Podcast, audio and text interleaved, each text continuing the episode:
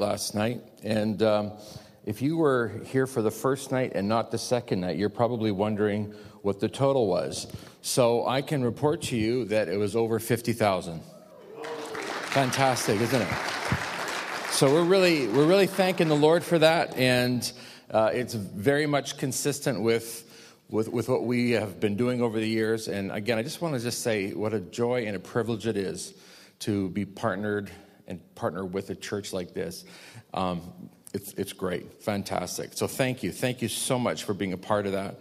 And the other thing I'm really amazed at is the number of people who are in church this morning, considering how cold it is outside. So, congratulations to all of you. In fact, tell the person beside you, good job. Glad to see you here.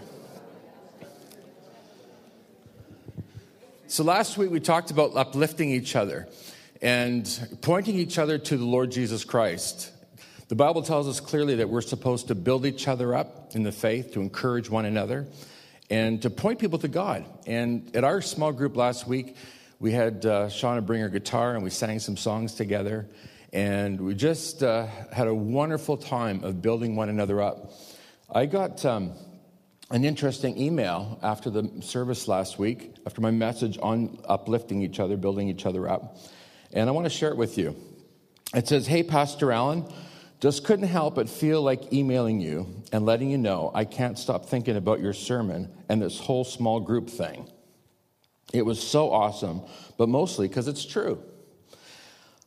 Now, listen to this I haven't felt so loved by a community of believers, let alone anyone, before. I know I've done some crazy stuff, but I feel accepted and loved by Cross Church. I guess it's hard to trust at first, but I can't stop thinking about it, and it is awesome. I'm really excited about small groups. It's just awesome, and I can tell it's real. So, this morning, what we want to talk about is um, providing care for each other. And, and this, this phrase in this email, I haven't felt so loved by a community of believers, let alone anyone before, really sums it up. The Bible clearly calls us to be a people that care for one another. Now, the problem is that so often we forget that our job is not just to come to church, sing a few songs, put a few bucks in the offering plate, and go home and it's all over, and we've sort of been kind to God and kind to the church, and that's all we need to do. We've said this over and over again. The Christian life is about relationship with God and relationship with one another. Most churches are really good, are quite good at getting it right in this relationship with God. But we don't always get it right and, and, and, tend to be quite weak in this area of being kind to one another, of caring for each other, of taking care of one another.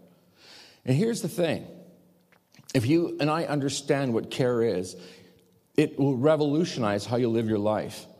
When we talk about caring for each other, we must understand that to care for somebody means to be interested in them. That's the, that's the dictionary definition of care. It's to be interested, to be concerned. It means that you uh, are even maybe anxious about the well being of your brother or sister. This is what care is.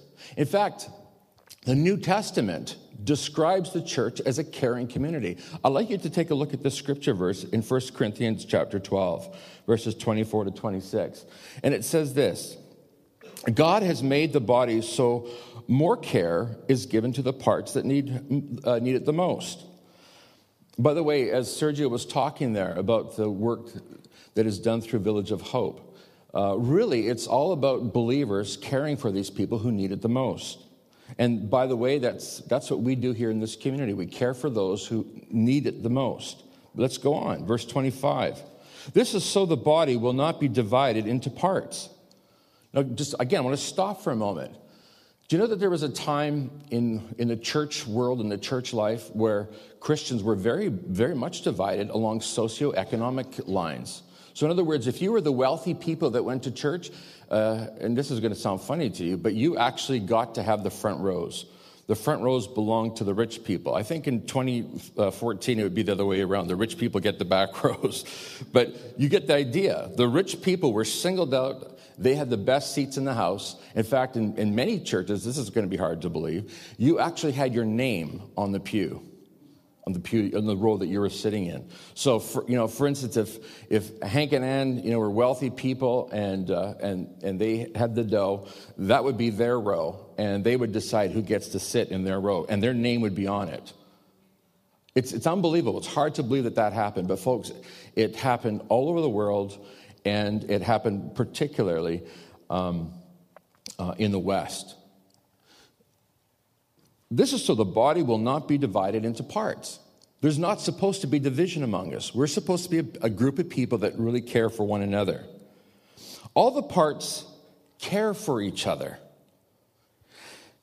If one part of the body suffers, all the other parts suffer with it. If one part is given special care, then the other parts are happy.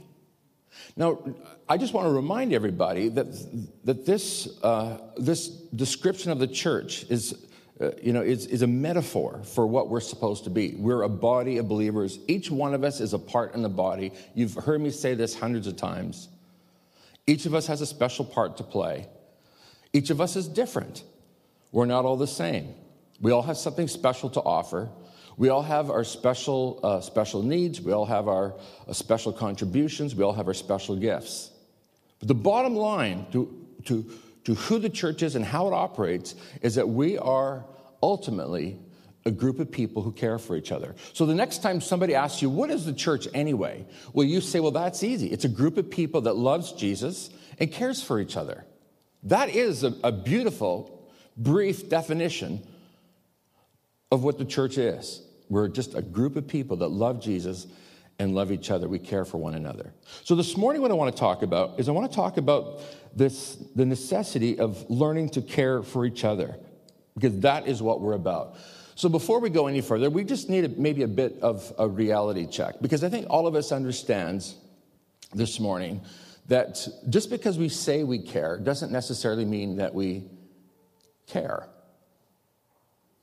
We, we talk about caring, but oftentimes it may be, it may be very much uh, something that we do, but our heart's not in it. Can I just say this about caring? The definition of caring requires some sort of love, some sort of emotional connection, some, some sort of sacrifice involved. Let me give you uh, an illustration of what I mean.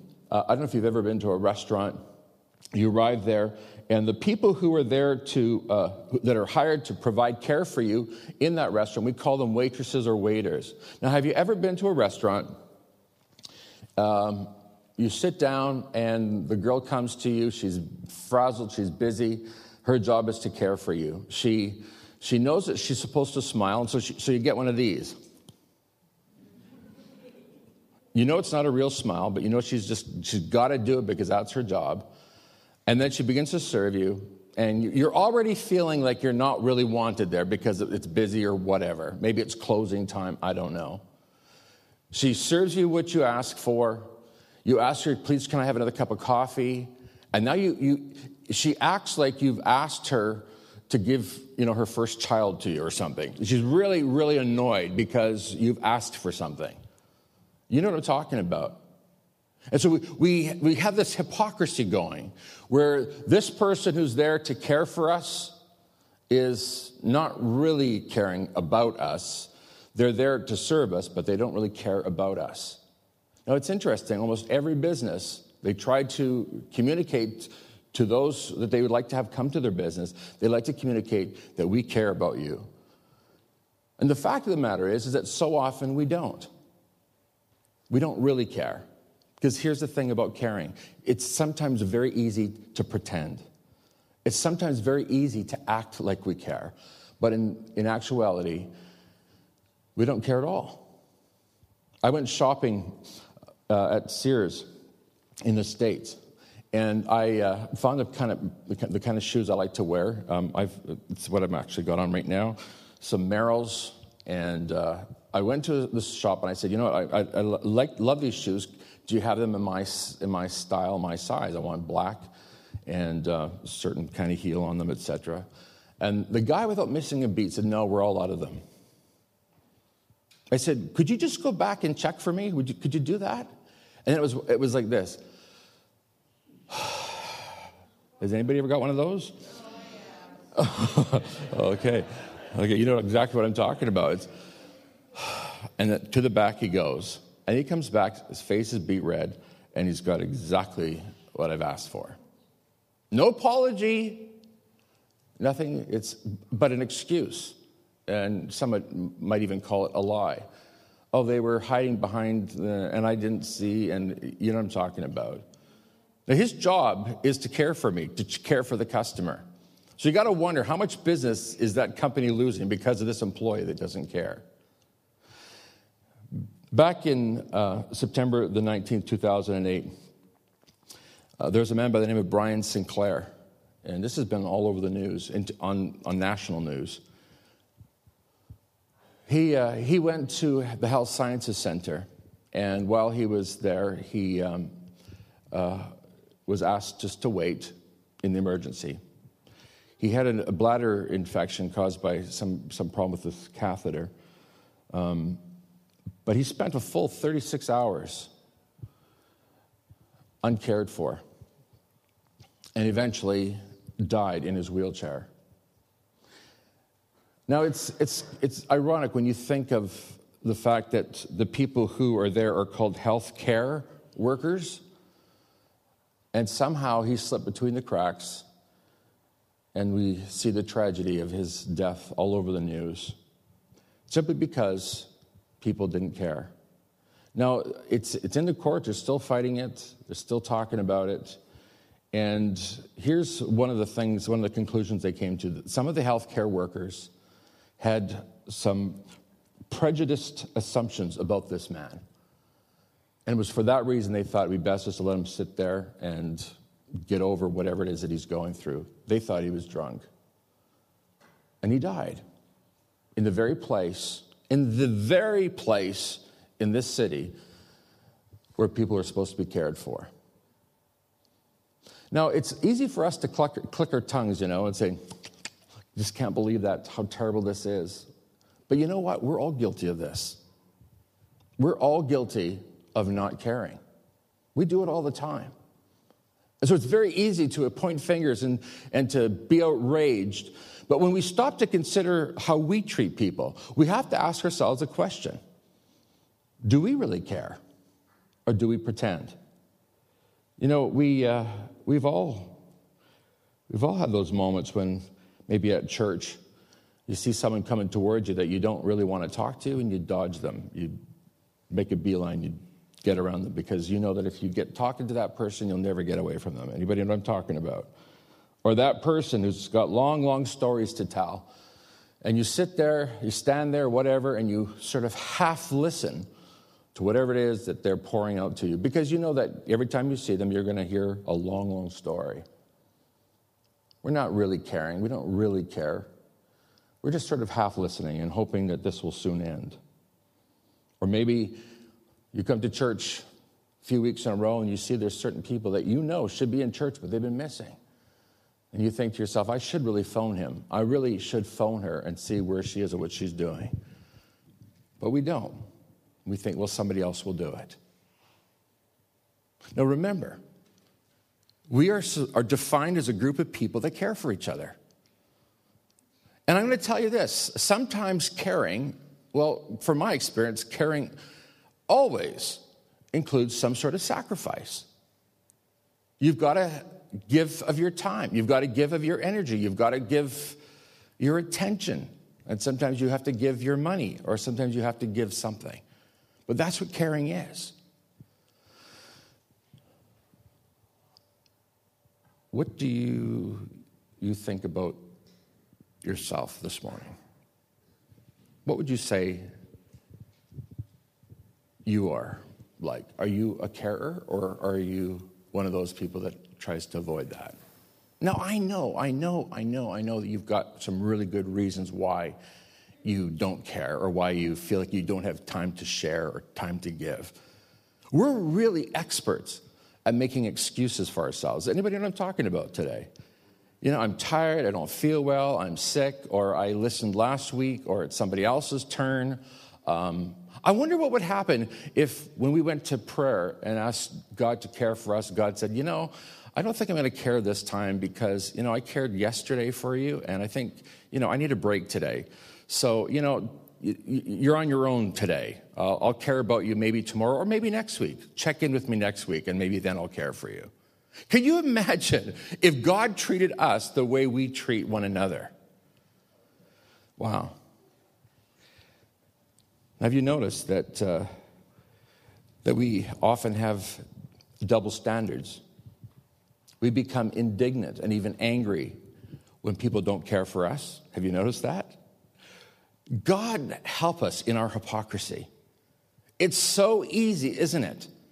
To get angry and indignant. People haven't cared about me. People don't love me. People haven't called me. People haven't taken care of me. And yet, really, we're just reaping what we're sowing.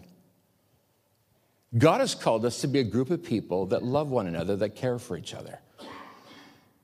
And the way that you and I are going to especially experience that kind of care that our hearts need is by learning what it means to give, what it, what it means to make the sacrifice in caring for others. Now, I'm going to tell you this so, so many of us don't really understand this message of, of Christianity. We don't really understand what it means to be a follower of Christ. Here's what many, many people think I am really spiritual if I know all the books of the Bible off by heart, if I can quote scripture verses, if I maybe learn the, the scriptures in the original language, if I can speak Greek, wow, I'm, I'm really spiritual. You can understand all the mysteries, and you can give great loads of money to the work of God. But Paul tells us in 1 Corinthians, the first three verses, you can do all these great and magnificent things, but, the, but at the end of the day, if you don't really love or care for people, Paul tells us it's all worthless. We're talking about real spirituality, a true spirituality, a spirituality that Jesus would identify as true spirituality. Back in 1966, anthropologist Edward T. Hall introduced the notion of personal space. Has, that anybody anybody know what I'm talking about? Personal space. We, have heard of that. It's sort of we call the bubble around us. It's a, it's a certain amount of space that that we reserve for ourselves. And we don't want anybody entering into our personal space. We want them to stay outside of that. And we feel comfortable as long as people keep their distance. So in his book, he identifies this thing called personal space. The name of the book, by the way, is Hidden Dimension. Personal space is the region surrounding a person which they regard as psychologically theirs. Most people value their personal space and feel discomfort or anger and even anxiety when their personal space is invaded. Now, you may remember back uh, a few years ago, uh, maybe even as, as early as a year ago, we always had the, the, the practice of shaking hands with one another. Everybody know what I'm talking about? Used to shake hands with people. But here's what happened. We found that a lot of people who were visiting or were not used to church found that that moment in the service was a very, caused great anxiety. It was a very anxious time. And some people we discovered would not actually uh, come to the service until that point of the service was over. And so, for that reason, we, we suspended it. We, we thought we're going to put that on the shelf for a while and see if anybody knows, notices it. Well, in fact, people did notice it, and people actually have thanked me and said, you know what, I, I, I just can't handle that, that part of the service where I'm forced to shake hands with people, where I'm forced to get into other people's personal space, and where people are entering into my personal space. I can't do that. So, we, we thought, well, we'll put that on hold, and we'll find another way to show that we really care for each other. Now, it's interesting. If you look at church history, you'll discover that, that shaking hands with one another at some point during a church service was actually part of, of historical services through the centuries. They called it passing the peace. Not the peace pipe, just the peace. Where we went and shook hands and say, hey, it's good to see you, nice to see you today, whatever. Now, the reason we do that is because Jesus has called us to care for one another. That's the mark of the early church. But until a person is used to that, it's overwhelming. So what we're what we do here now is we let people get used to the idea of getting to know each other, and if they once they feel comfortable when they're in the atrium and having coffee, they can shake hands and connect at that at that place. The thing that you and I need to understand about Christ's teaching is that it is absolutely revolutionary. Whereas before we had our commandments, where we were taught how to treat each other. Don't lie to each other. Don't cheat each other. Don't, don't steal from one another. Don't commit adultery. Don't covet your neighbor's anything. Just don't do that. Treat each other well. Jesus comes along and he takes it to all to a brand new level. He actually, now you're ready for this, he actually calls us to go into each other's personal space. We're actually called to begin to care for one another, one another, to enjoy an intimacy with each other. This is the revolutionary teaching of Jesus Christ. He calls us to connect with one another. And so that's why we read verses in the New Testament that say things like this greet each other with a holy kiss. Now, you'll be really happy to know we don't do that here. I, the only holy kiss I give is to my wife. But this, by the this is Christianity. This is authentic Christianity. And Jesus teaches us how to make that connection, to get into each other's space, to enjoy that connection. And here's the thing many people are, are frightened of that. They're afraid of what that means. But here's what I have discovered over the years is that when people learn how to connect, when people learn how to care for each other, when people begin to enjoy that intimacy with one another, they discover they can't live without it. How many times people said to me over the years, you know, Pastor Allen, you know, I was just, I just really, really was afraid of that time of the service when we shake hands. But once I got involved in the church and once I asked Jesus into my life and once I started really following him, that became my favorite time of the service. To just to go and hug people. Well, that could be quite overwhelming if you're visiting, you're getting hugged by people you don't know. So here's, here's the thing. We do have a place for you to enjoy that kind of intimacy. We call it a small group. It's a place where you and I care for one another, where we enjoy that kind of intimacy that our hearts crave. And you, again, you've heard me talk about this time and again. That, that, that third level of need that every human being has, that, that need for connection, that need for intimacy, that need, that need to be loved and cared for. It's the way of Christ. I want to share with you uh, um, what Jesus taught us about caring for one another. If you go to Luke chapter 10, verses 25 to 37, we find that Jesus is confronted by one of the religious leaders of his day. And the religious leader, um, he, wants to, he wants to get some instruction and guidance from Jesus. And Jesus knows that this, uh, that this fellow is really just trying to justify his life and trying to make excuses for the way that he lives his life. And so here's, uh, here's what it says here in Luke chapter 10, verse 25. One day, an expert in religious law stood up to test Jesus by testing him with this question Teacher, what should I do to inherit eternal life? And Jesus replied, What does the law of Moses say? How do you read it? I like the way Jesus just throws it right back into his court. And the man answered, Well, you must love the Lord your God with all your heart, all your soul, and all your strength, and all your mind. And love your neighbor as yourself. Right, Jesus said to him. Do this, and you will live. And then it says in verse 29 the man wanted to justify his actions. So he asked Jesus, And who is my neighbor? Love your neighbor as yourself. Who's my neighbor? Now, I'm gonna, what I'm going to share with you right now is probably one of the most profound things that we find in the scripture. Jesus demonstrates to this religious leader, this religious teacher, he demonstrates to him what true spirituality is. Can I just say this? Many of us have a wrong understanding, a wrong, under, a wrong idea of what true spirituality really is. But Jesus captures it for us beautifully in this parable. It's the parable of the Good Samaritan. Maybe some of you are aware of that. In that parable, we see what true, genuine spirituality is. The story goes like this A Jewish man is, is walking along and he's robbed, he's mugged, he's beat up, and he's left for dead on the side of the road. And Jesus says, A priest is walking by, sees this man, thinking that he's dead, keeps walking right on by. One of his own kinsmen, a priest, a priest, in case you don't know, is the one in Israel who offered up sacrifices on behalf of the Jewish people to atone for their sins. And the priest sees this guy and he says, I, You know, I'm a priest. I can't touch dead things, so I better keep going. Wow. Doesn't even stoop down to check the guy's pulse to see if he's alive. And then Jesus says, Another guy comes walking along. His, he's a Levite. And Levites, by the way, in case you don't know, were the people that worked in the temple, serving the priests, taking care of temple matters. They were the ones that helped facilitate sacrifices, that sort of thing. So again, Jesus is, is singling out two very spiritual, spiritual people. People who really know the law of God, know the truth, people whose lives are dedicated to God. And these are the two people that didn't even stop to check to see if this guy is still alive. And so the priest walks by, the Levite walks by. And then Jesus says a Samaritan comes along. Now, the thing that you need to know about a Samaritan is that he's a half breed. He's half Jewish and half something else. And he's despised, he's hated by the Jewish people. Nobody likes a Samaritan because he's not a, he's not a full blood, he's a half blood.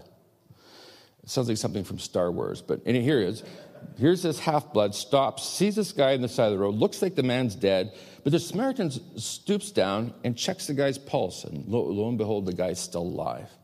And what does he do? He tends to his needs right there on the spot. He cares for this man.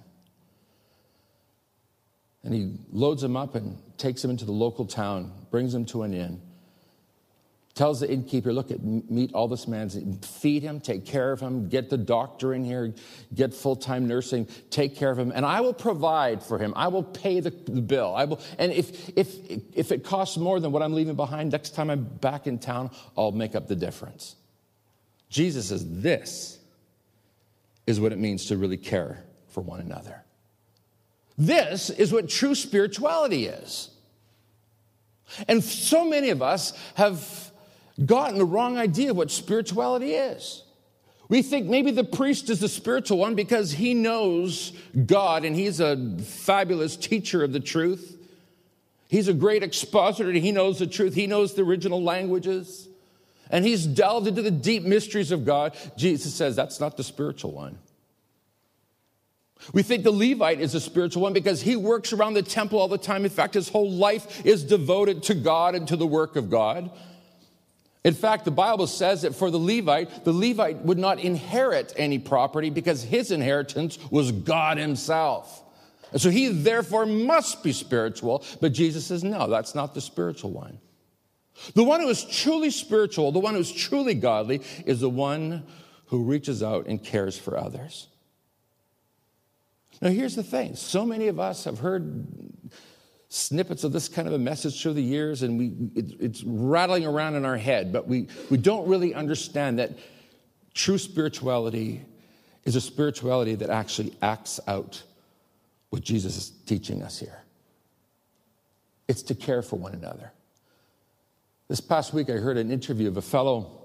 It's a fellow that invented hot yoga. I don't know if you've ever heard of that.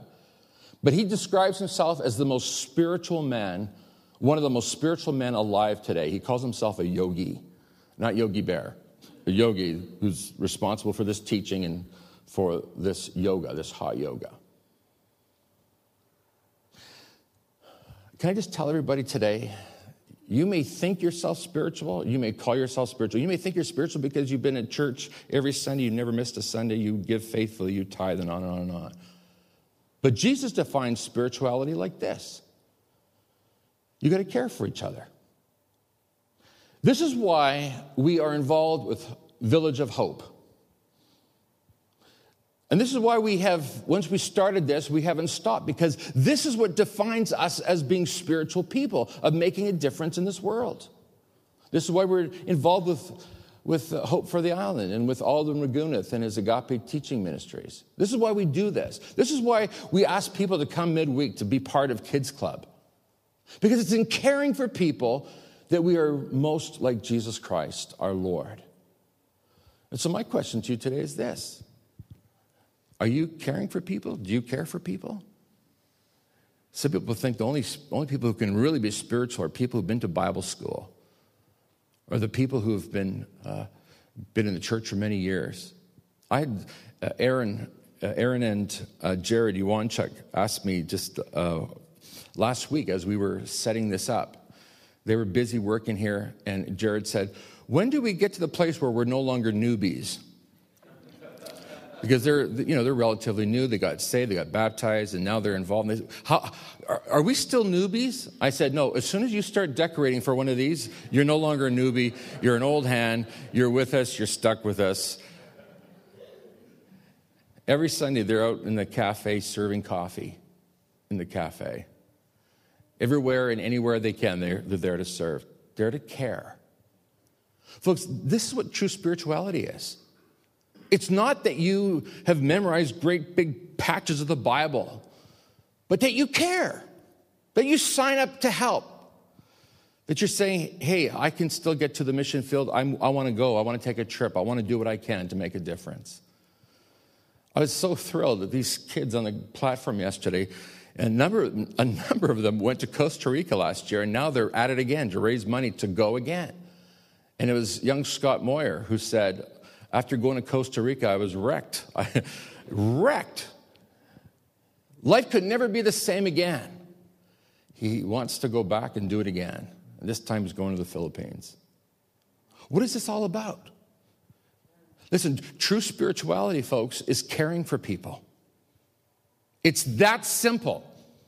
And some of us, we think, well, this is too simple. I want something more profound. Listen, when you stop to think and to reflect and start to do what Jesus says, then you begin to understand how very profound this teaching is.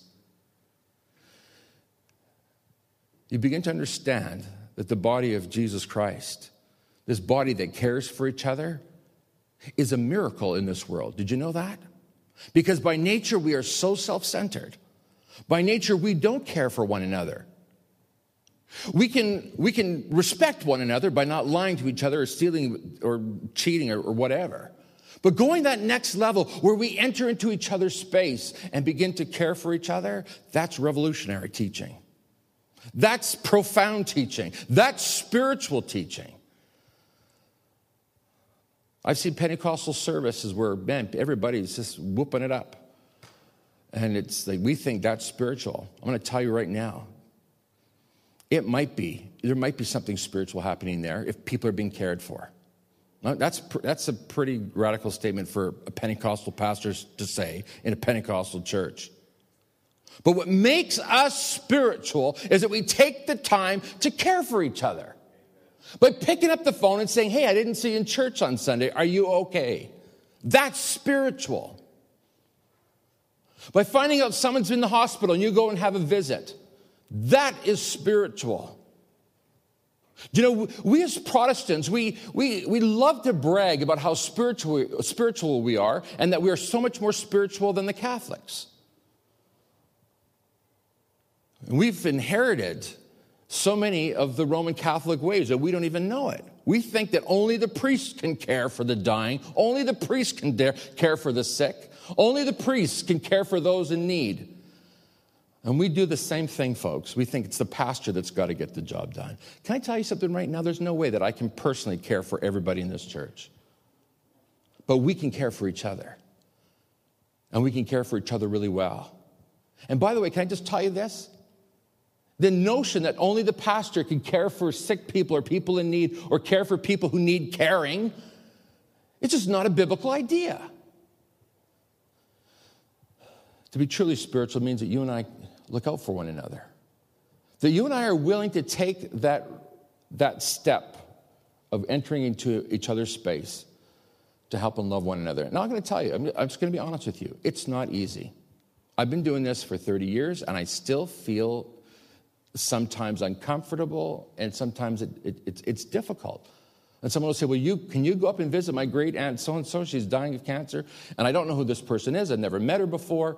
And, this, and you know, this, I'm asked to go and visit this person. I get phone calls. I've got a, I'm from Thunder Bay or wherever. I got somebody in the hospital in Winnipeg. Can you go and visit them?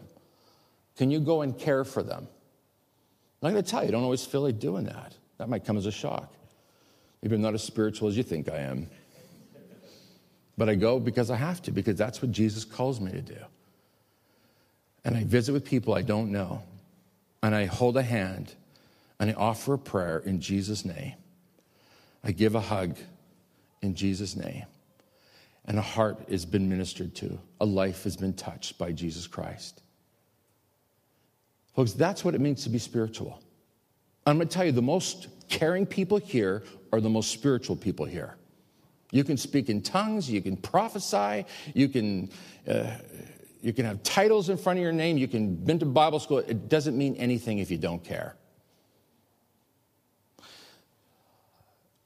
Listen to this fantastic email I got last week.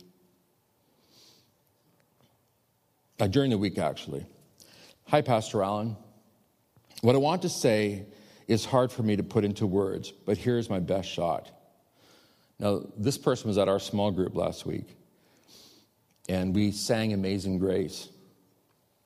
And she says, Every time I hear Amazing Grace, I just get filled with so much emotion.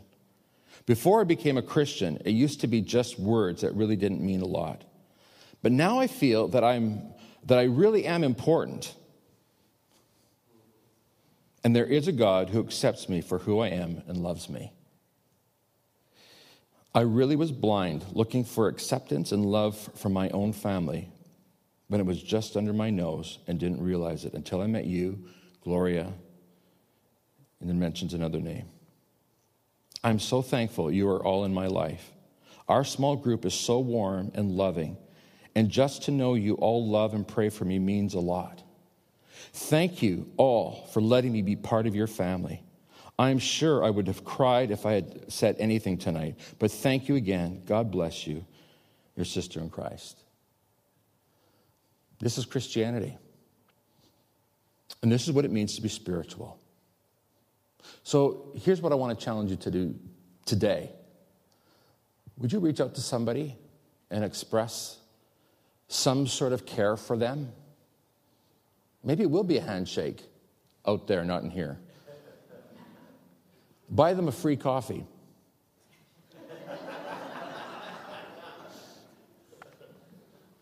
Is there somebody missing today? Give them a call. And when you call, don't condemn or judge. Say to them, It was an awfully cold day. I could see why you might have missed today. Give them a call. Haven't seen you for a day or two. Haven't seen you for a week or two.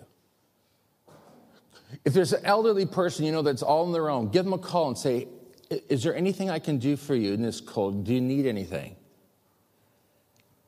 This is what true spirituality is.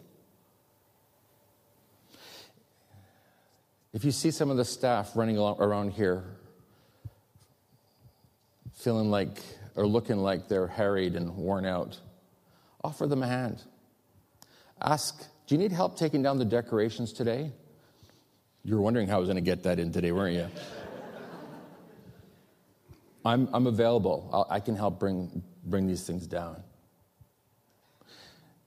If you see somebody today with a frown on their face, or somebody sitting alone in the cafe, why don't you do something spiritual today by going and sitting with them and having a cup of coffee with them? Introduce yourself. You see, Pastor Allen, that is definitely going into somebody's personal space. Yeah, well, they need it. Every time I go out there and I see somebody sitting alone, I, I want to scream, would somebody pay attention to that person sitting alone? Don't talk about your, about your spirituality unless you're willing to talk about how you're caring for people, because that, my friends, is where the rubber meets the road. That is what it means to be a Christian. That's what honors Jesus. That's what causes the angels of heaven to sing and rejoice. Very simple, folks. Very, very simple stuff. It's so simple, it's profound. Let us stand together and ask God to give us the grace to be spiritual men and women. Father, thank you so much for the small groups that we belong to. God, again, if there's nobody, if there are people here that are not in small groups yet, May they quickly sign up and get connected. Father, we thank you for the revolutionary message of Jesus Christ, who calls us to enter into each other's personal space, to love each other and care for one another, so that we may enjoy an intimacy, Lord, that builds us up. Father, give us the grace, we pray, to be truly spiritual men and women who take the time to care for each other whether it's to speak a word of encouragement, a pat on the back, a handshake, a smile. How are you today? Good to see you today. I appreciate you because God, help us, we pray, to live out this Christian life that you've called us to live, which is so simple, which is all about loving each other. God, save us from a false spirituality, a false sense of spirituality. Save us from that counterfeit spirituality that has nothing to do with following Jesus Christ. Give us the grace and the wisdom to follow after Christ with all our heart, mind, soul, and strength by loving our neighbor as ourselves. And we pray that in Jesus' name. Everybody say it. Now, before you go, say to the person beside you, I'm so glad to see you today, with a real smile.